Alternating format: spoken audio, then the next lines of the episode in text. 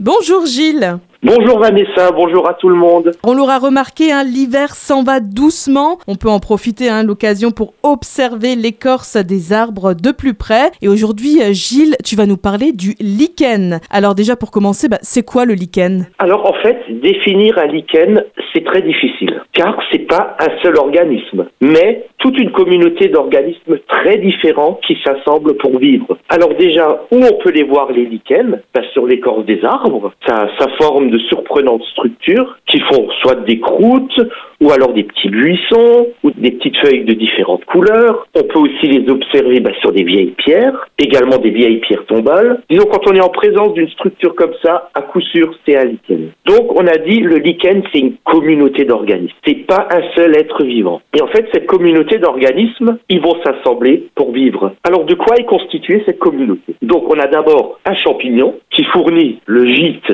et des vitamines. Puis à l'intérieur, on a des algues. Donc effectivement, les algues, on les trouve pas que dans la mer ou dans, le fond des océans, mais on trouve aussi des algues terrestres. Et ces algues, elles vont fournir la nourriture grâce à la photosynthèse, ce que font toutes les plantes. Mais il n'y a pas que ça. On a aussi d'autres champignons et une multitude de bactéries. Donc le lichen, c'est toute une communauté d'êtres vivants, un écosystème à lui tout seul. Et est-ce que cet écosystème, c'est quelque chose de fragile ou ça résiste bien en fait? Alors c'est effectivement des structures fragiles. Les lichens sont pourtant des champions pour vivre dans des conditions difficiles. C'est vrai qu'on n'attend pas à avoir des organismes vivants sur une pierre, etc. Et pourtant, ils y arrivent. Et en fait, il leur faut pas grand-chose pour vivre. De la lumière et de l'humidité. Et c'est cette particularité qui fait aussi leur fragilité. Parce que l'humidité, la pluie, ben, ça récupère toutes les pollutions. Donc, si on a la chance d'en observer, il faut se réjouir. Car ils sont très sensibles à la pollution et donc préfèrent les endroits non ou peu pollués pour s'épanouir. Et je voudrais tout de suite tordre le cou à une idée reçue, c'est que le lichen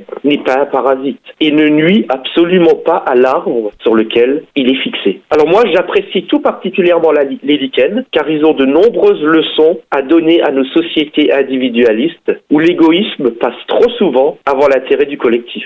Ah, il faut coopérer pour réussir. Oui, et les lichens sont un formidable exemple d'une communauté où des membres très différents arrivent à s'organiser pour survivre et se développer souvent dans des conditions difficiles. Donc ensemble, on va plus loin, pourrait-on dire. Donc dans un lichen, chaque partenaire est étroitement dépendant d'un autre pour vivre. Et en fait, cette remarque peut désormais s'appliquer à n'importe quel être vivant. Prenons notre exemple, l'exemple de l'homme. Il est constitué de dix fois plus de bactéries que de cellules propres par exemple sur la peau, dans les intestins. Ces bactéries sont partout et nous permettent de vivre. Donc aucun organisme ne peut vivre individuellement. Donc on est très loin de la vision caricaturale d'un darwinisme basé uniquement sur la survie du plus fort. Ainsi la vie n'est qu'association et interaction jusque dans l'intimité de nos propres cellules. En conclusion, les lichens nous délivrent un message qu'il est urgent de méditer dans notre société de plus en plus individualiste. Merci euh, beaucoup Gilles, vous en aurez appris plus euh, du coup sur les lichens et nous, on se retrouve la semaine prochaine. Avec plaisir.